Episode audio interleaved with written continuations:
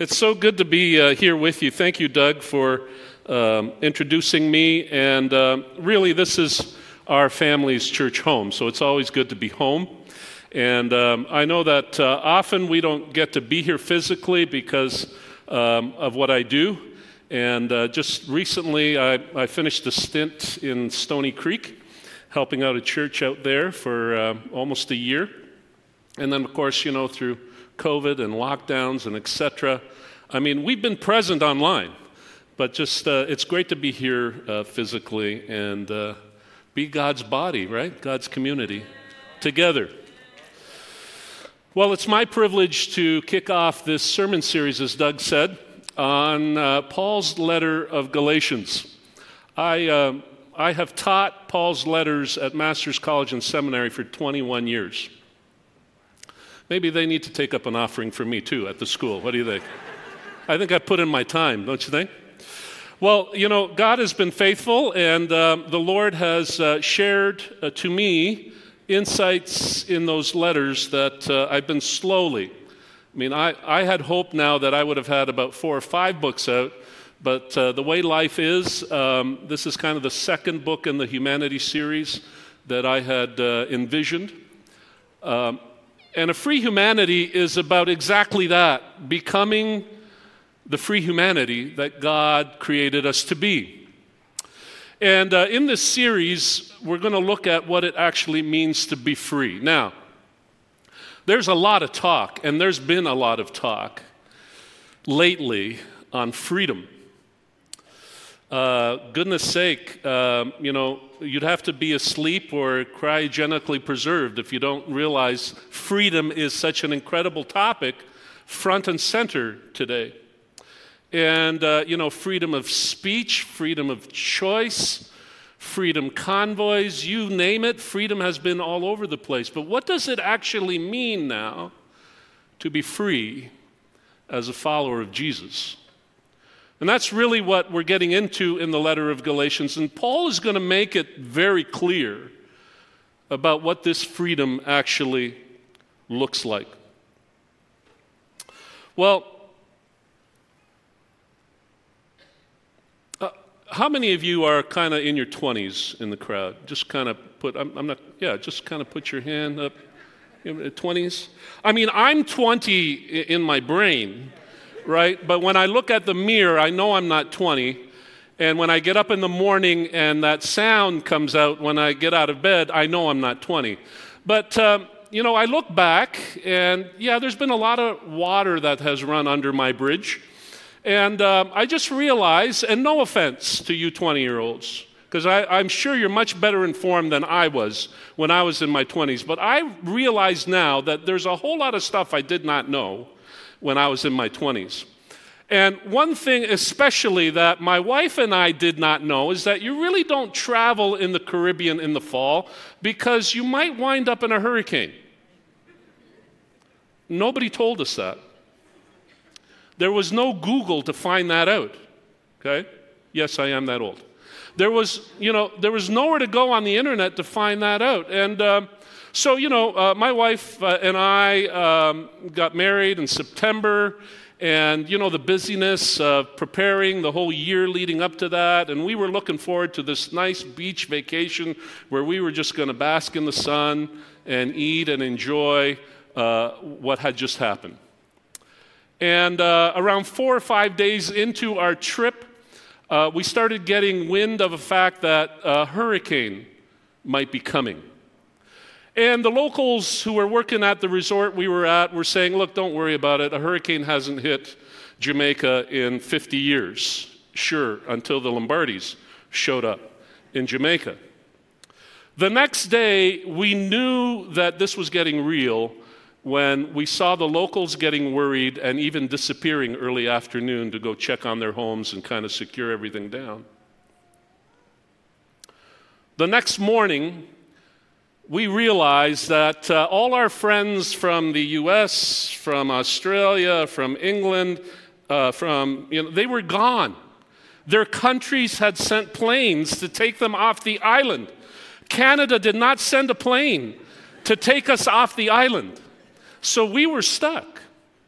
And I remember that afternoon as the storm took a direct hit onto Jamaica, uh, we were kind of hanging out. We were on the second floor of where we were staying and watching the wind coming in and the palm trees swaying until the tops of the palm trees started breaking off, and we kind of thought, well, maybe we should go inside. So we sh- shut ourselves in and uh, just heard the roaring of the wind outside and kind of hunkered down, uh, scared, really. And then uh, right around supper time, it's like somebody flicked a switch and the whole thing stopped. The whole, I don't, there's a different cue. Sorry, that's for later. Anyways, it's like somebody s- flipped the switch and the whole thing stopped. And Jen and I went down and realized that they were preparing supper for us during all this turmoil. So we kind of thought, okay, well, if that's the worst of it, that's okay, right? I mean, okay, a little bit of wind, so a little bit of damage, whatever. So we went in, ate, came out, and even the sun appeared for a moment. And then I saw a plane flying Uh, up above us, and I thought to myself, what would a what would a plane? Who would be crazy enough to fly a plane in in a storm? And then I start thinking of hurricanes, and there's an eye where things get calm. And I remember saying to Jen, Jen, I think that there's more to come. And no word of a lie. Just after having had that conversation, it's like somebody turned the switch back on. Okay, nothing happened. Somebody turned the switch back on. And it just came back in full force, harder than ever. Uh, we had to move to another room because the roof was damaged where we were. And it just went all through the night. There's a lot of anxiety and therapy that we needed after all of that. But I remember going back to our room during uh, this whole ordeal. And the people in the hotel had left on our bed a little dollar store flashlight and a couple of candles. Now, we just laughed. I mean, what is this going to do against the cat? What we learned was a Category five hurricane. I mean, you just can't battle that kind of force with just a little flashlight and a couple of candles. Now, I asked I asked the uh, tech team to try and kill the lights in here. So, guys, if you could kill all the lights, I know you can't shut these lights up here, but just kill even even the auditorium lights. Kill it. Try and get it as dark as we can. Can you do that for me? Yes, maybe, no? But this is what we had. We had a flashlight that was at, going to do absolutely nothing to help us during that hurricane. And in retrospect, having gone into Galatians and seen what Paul is saying, what I realize is that this is what we try to do with evil. We try to battle evil with our own little flashlight. And guess what? It's like trying to go after a Category five hurricane with a flashlight and a couple of candles. It just doesn't work. The storm is insanely too strong. And our problem really is this. Our problem is, is that we try to battle evil on our own, and evil messes us up. It messes us up. We could spend a whole week just listening to each other's stories about how evil messes us up. And the reality is here in this series that once we're done with Galatians, the clarity will be that only God and only He and only they, the Trinity, can free us from evil.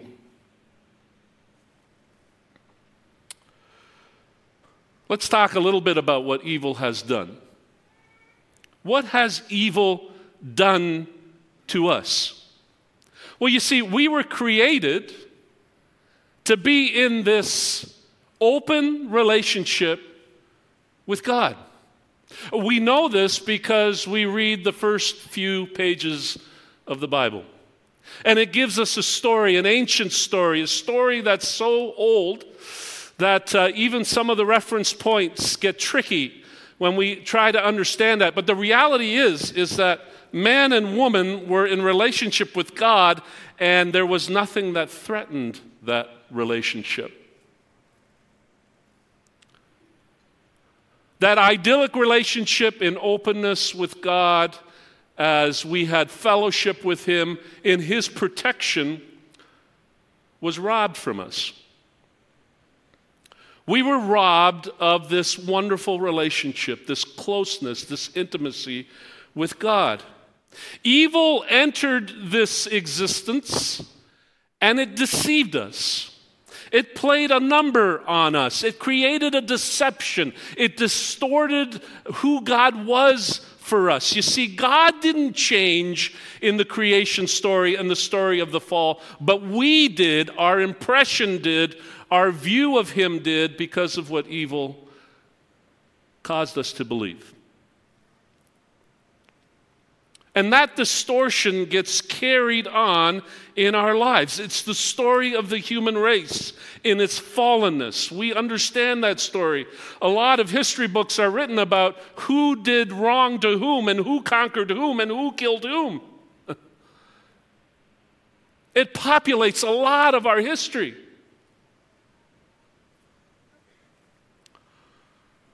And the fact is, is that we're perpetually trying to restore ourselves to a better place, because you see, there's faint vestiges of remembering that we were at a better place, but we don't know exactly where that was.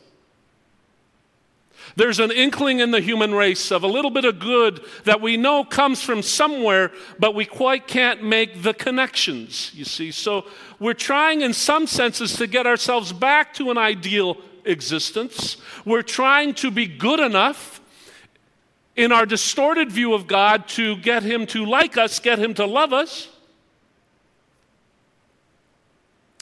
We create unrealistic expectations over how we should relate to God that actually end up becoming unrealistic expectations of each other. We hold each other to these ridiculous ideals, you see. We invent impossible systems to try and prop ourselves up, so that what happens is that we set up impossible pathways for each other.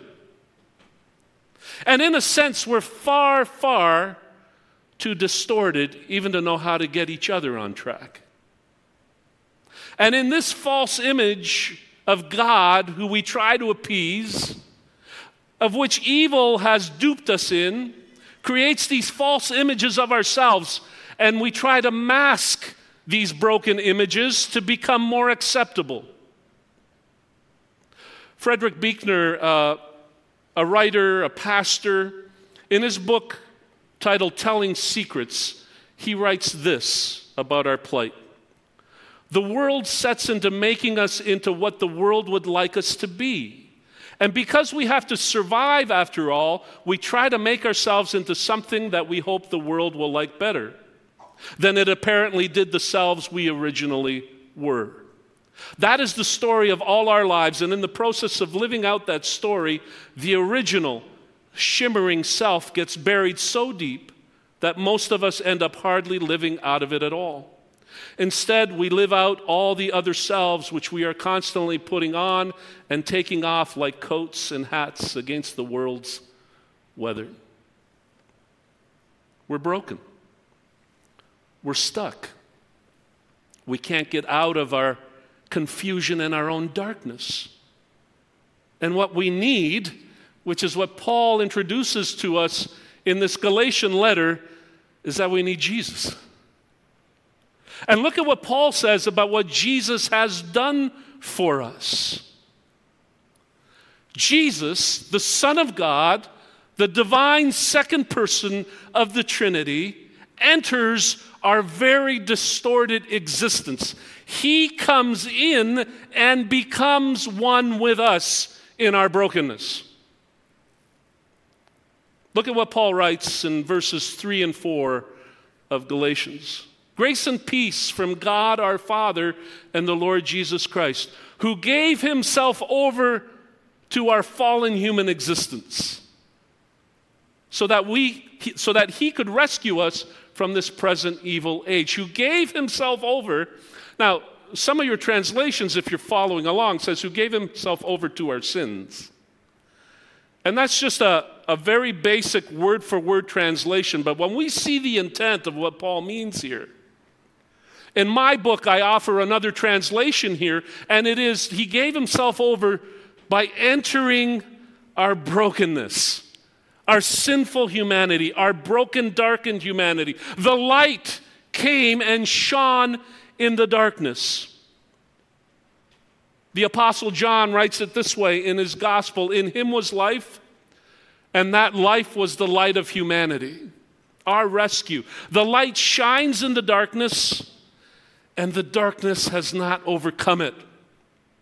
And here's the reality about the biblical story, which becomes our story, is that there has been a light from the beginning of creation, of God's presence in our world, that evil has not been able to snuff out. And we believe far too much, even though evil comes at us as a force of a hurricane, the hurricane does eventually stop. And people are actually eventually able to rebuild. And this light of God through history has been consistent. Evil cannot overcome it. Evil cannot snuff it out. And when Jesus appears, it becomes a light to us that guides us back to God. And by coming and entering our distorted existence, he rescues us out of it. Man, did Jen and I ever wish Canada sent a plane to rescue us off that island. We would have avoided all the pain, all the suffering we went through, all the insecurity, all the fear, all the danger.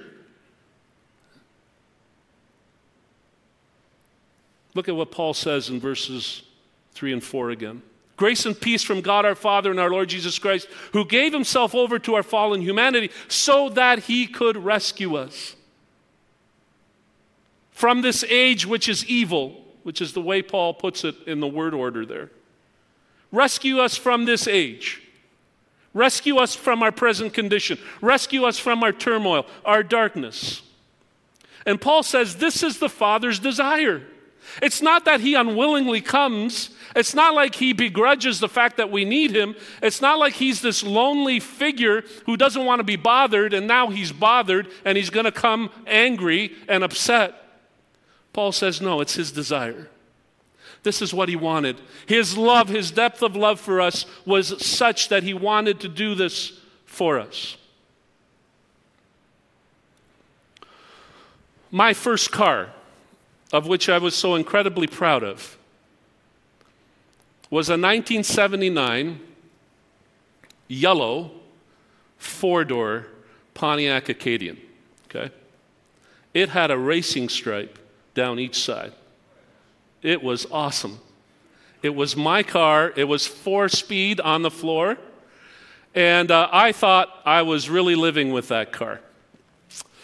And uh, I remember... Uh, I would keep it clean, and every chance I get, I would get any spot of dirt off of that car. And I remember one Saturday, it was about summertime, and I decided to take it through a car wash.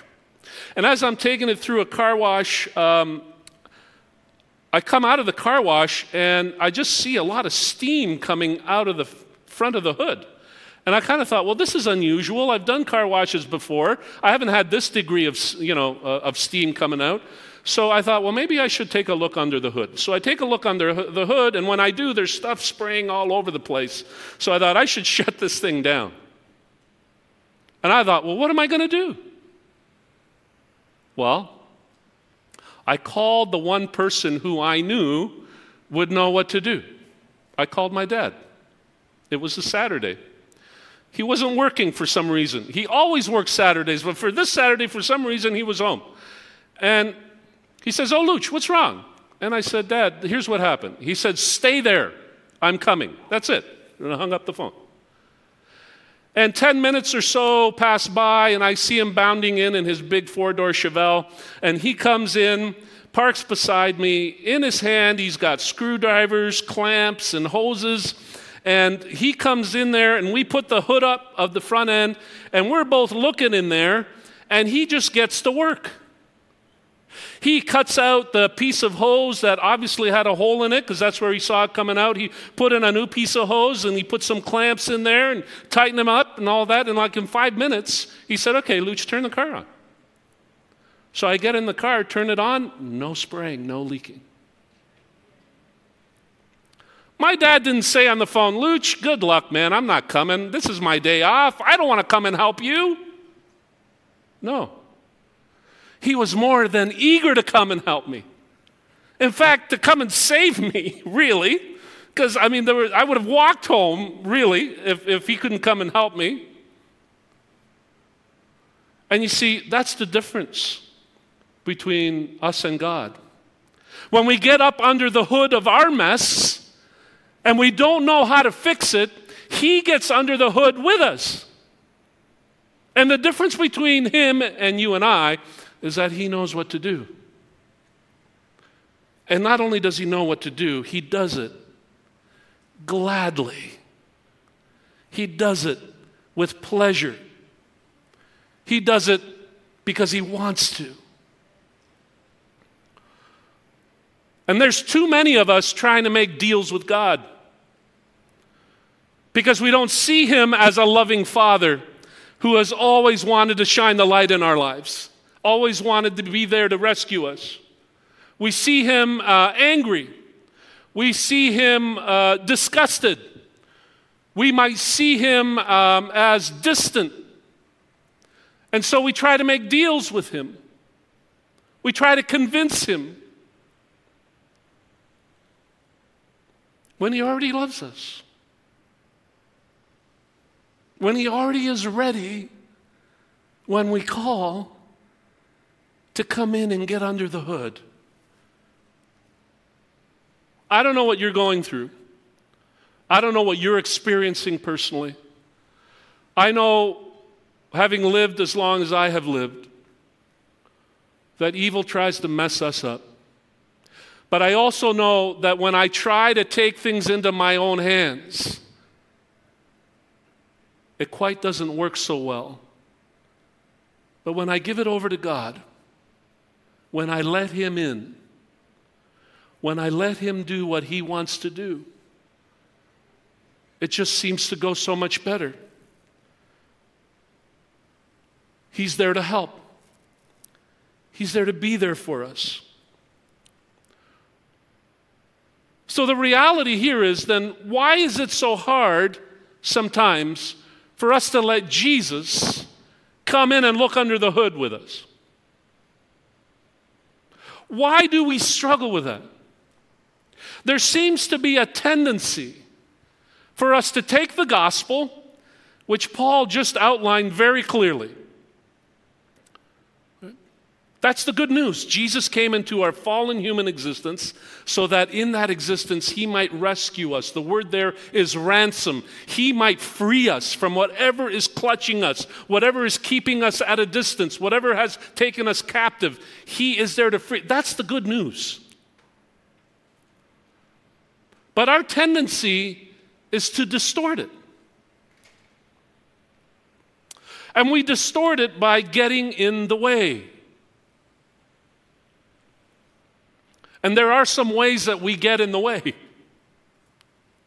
Sometimes we pretend that we're impervious to evil. Any good news that puts its administration into the hands of people distorts the intent of what Paul writes about here. Those that say, I'm no longer subject to evil. I've kind of mastered the way of living. I've kind of mastered the path, you know, to uh, being distant from evil ever getting a hold of me. I remember during those final days of our trip in Jamaica, uh, those of us that were left in the uh, resort kind of hung around and, and stuck close because uh, there was uh, looting and rioting in the town that we were close to. And um, they told us in no uncertain terms, the locals said, look, don't leave this compound. They had guards that they had hired to guard us uh, around the co- compound. But one individual, one fella from uh, New York, who was there with his wife and child, um, after we had eaten, he decided on his own to walk over to the next resort because he needed to get some cigarettes. I remember him coming back looking white as a ghost. More like, what happened? And he was literally trembling as he was telling us, I just got held up at machete point, with a machete held to my throat. I gave them everything I had.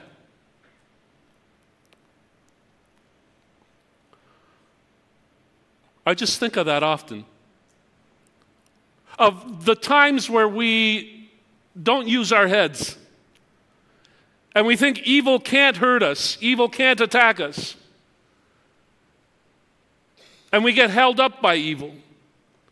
We get taken by surprise. We get incredibly afraid. Make no mistake, evil is trying to undermine whatever God has created in us. And our resolve is to stay close to Jesus. Our resolve is to be close to Him. You know, the difference in the Bible between the righteous and the wicked is just linear and proximity to God. Biblically, if you're righteous, you're living very close to God. Biblically, if you're wicked, you're living very distant from God. But here's the thing that the Bible makes it so clear. Whether you're righteous or you're wicked, you're still in the sphere of God's influence. And even in those moments where we're impervious or we don't realize what evil is doing and it does a number on us, God is there.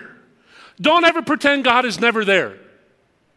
God is there, present, wanting, desiring to help us. The next way that we distort things is that we act like we have all the answers. In fact, we go as far as speaking for others. We do this silly thing at home with our dog. We pretend our dog has a voice and that he says stuff when he's looking at us, right? You ever see a dog look at you? I mean, what's going on in their head, right? Well, we actually say what the dog is saying, right? How do we know what the dog is saying? Right? The dog may just be looking up and not thinking anything. Right? And we put these words into the dog's head and mouth, and all of a sudden the dog has a personality that might not even be the dog. Sometimes we kid ourselves that, you know, he probably doesn't even sound like that. You know, he's Australian, so maybe he has an Australian accent. Isn't that ridiculous?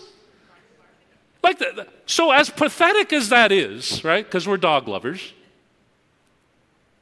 that's how pathetic it gets when we think we have all the answers and we know what everybody's thinking and we know what everybody's problem is.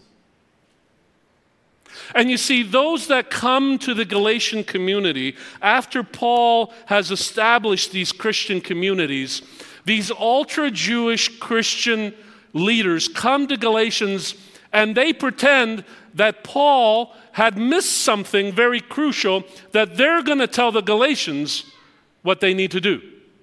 And it's always this, and here's the subtlety of what evil always does to us. And this is when you know evil has us right where it wants us. The subtlety is always that they're thinking that you've got the answers to the dilemmas that are there, that are present, and it's always Jesus, but it's always something else and Jesus. Jesus and. C S Lewis wrote a book called The Screwtape Letters, And it's a fictional account of a senior devil mentoring a junior devil. And at one point in the conversation between these two entities, the senior devil says to the junior devil, look, you're just working too hard on your Christian to try and get him to not believe, because that's not going to work. You're never, ever going to get the Christian to not believe in Jesus. You've got to be more subtle than that. In fact, it's quite easy, and when you can plant it, you've got them. You don't need to convince them that Christianity isn't true. You just need to convince them that it's Christianity and something else. Christianity and pop psychology. Christianity and philosophy, right? Christianity and wealth management. And once you get them to believe that, you've got them. Paul says in chapter one, verses nine, if anyone announces to you another good news than what you received. Now, these are pretty strong words. Let them be condemned. Those are strong words, right? They're strong words for a pastor. Paul, do you really, really mean that? If somebody presents to us another good news, which is not the good news, are you saying what I think you're saying? Are you saying they shouldn't even exist? They shouldn't even be a part of the community? They, they should be out. You know what? Paul says it twice in case we didn't catch it. He writes it twice in the letter. Look, let me say it again. If anyone presents to you a good news that is not the good news, let him be anathema, is his word he uses. Those are strong words. But you see, they're strong words because when we don't speak the good news of Jesus' deliverance of us from evil, when we pretend that we can add things to it, like these ultra-Christian Jews are going to do in this letter that Paul's going to combat, where but, but you have to follow the law to the letter, say these ultra-Christian Jews, along with following Jesus. Well, now you've just distorted the gospel, and you make it no gospel to people, and you basically are condemning them, putting their eternal existence in jeopardy because of it.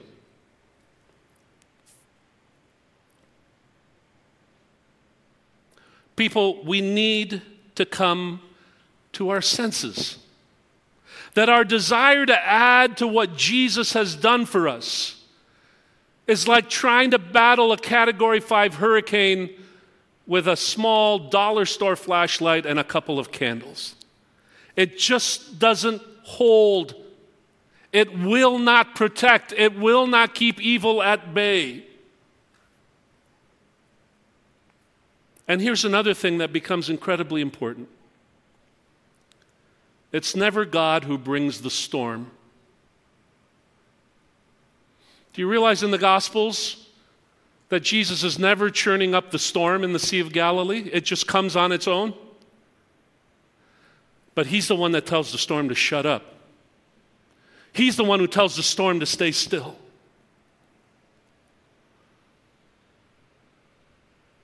God doesn't bring the storm.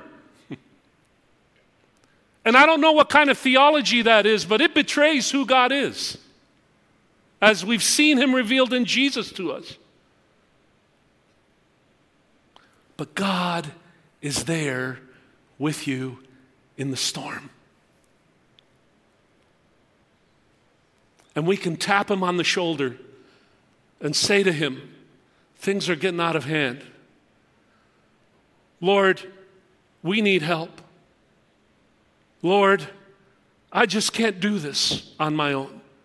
Lord, I need you to intervene. And up stands the Lord, and he says no to the storm. No to evil in our lives. Well, this series on Galatians, on what it means to be truly free,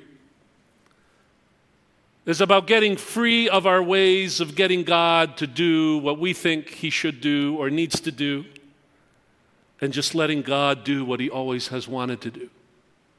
And that is free us. Free us from the hold of evil I hope that when we're done, you will walk away and feel free from evil taking advantage of you, from evil playing a number on you. I, I hope it just creates more closeness, more intimacy for you and God. I hope you get free of those distorted images of who God is, and then our distorted ways of trying to relate to Him. I hope you and me learn more about living free in relationship with the Father, Son, and Spirit, free to be in relationship with each other as our true human selves, our free selves, because Paul will say, it is for freedom, after all, that Christ has set us free. Let's pray. Father, you know every heart here today. You know every concern, you know every worry. You know what each one is going through. You know the what plagues every family. You know the onslaught of evil on your community, Lord. I pray, God, that in this series, starting today, that we realize, Lord, that your desire, your intent, your goal, your mission has always been to free us from evil. And that, God, we might lay down our ways, put them aside, and let you, Lord, enter our very existence and do what you know to do for us.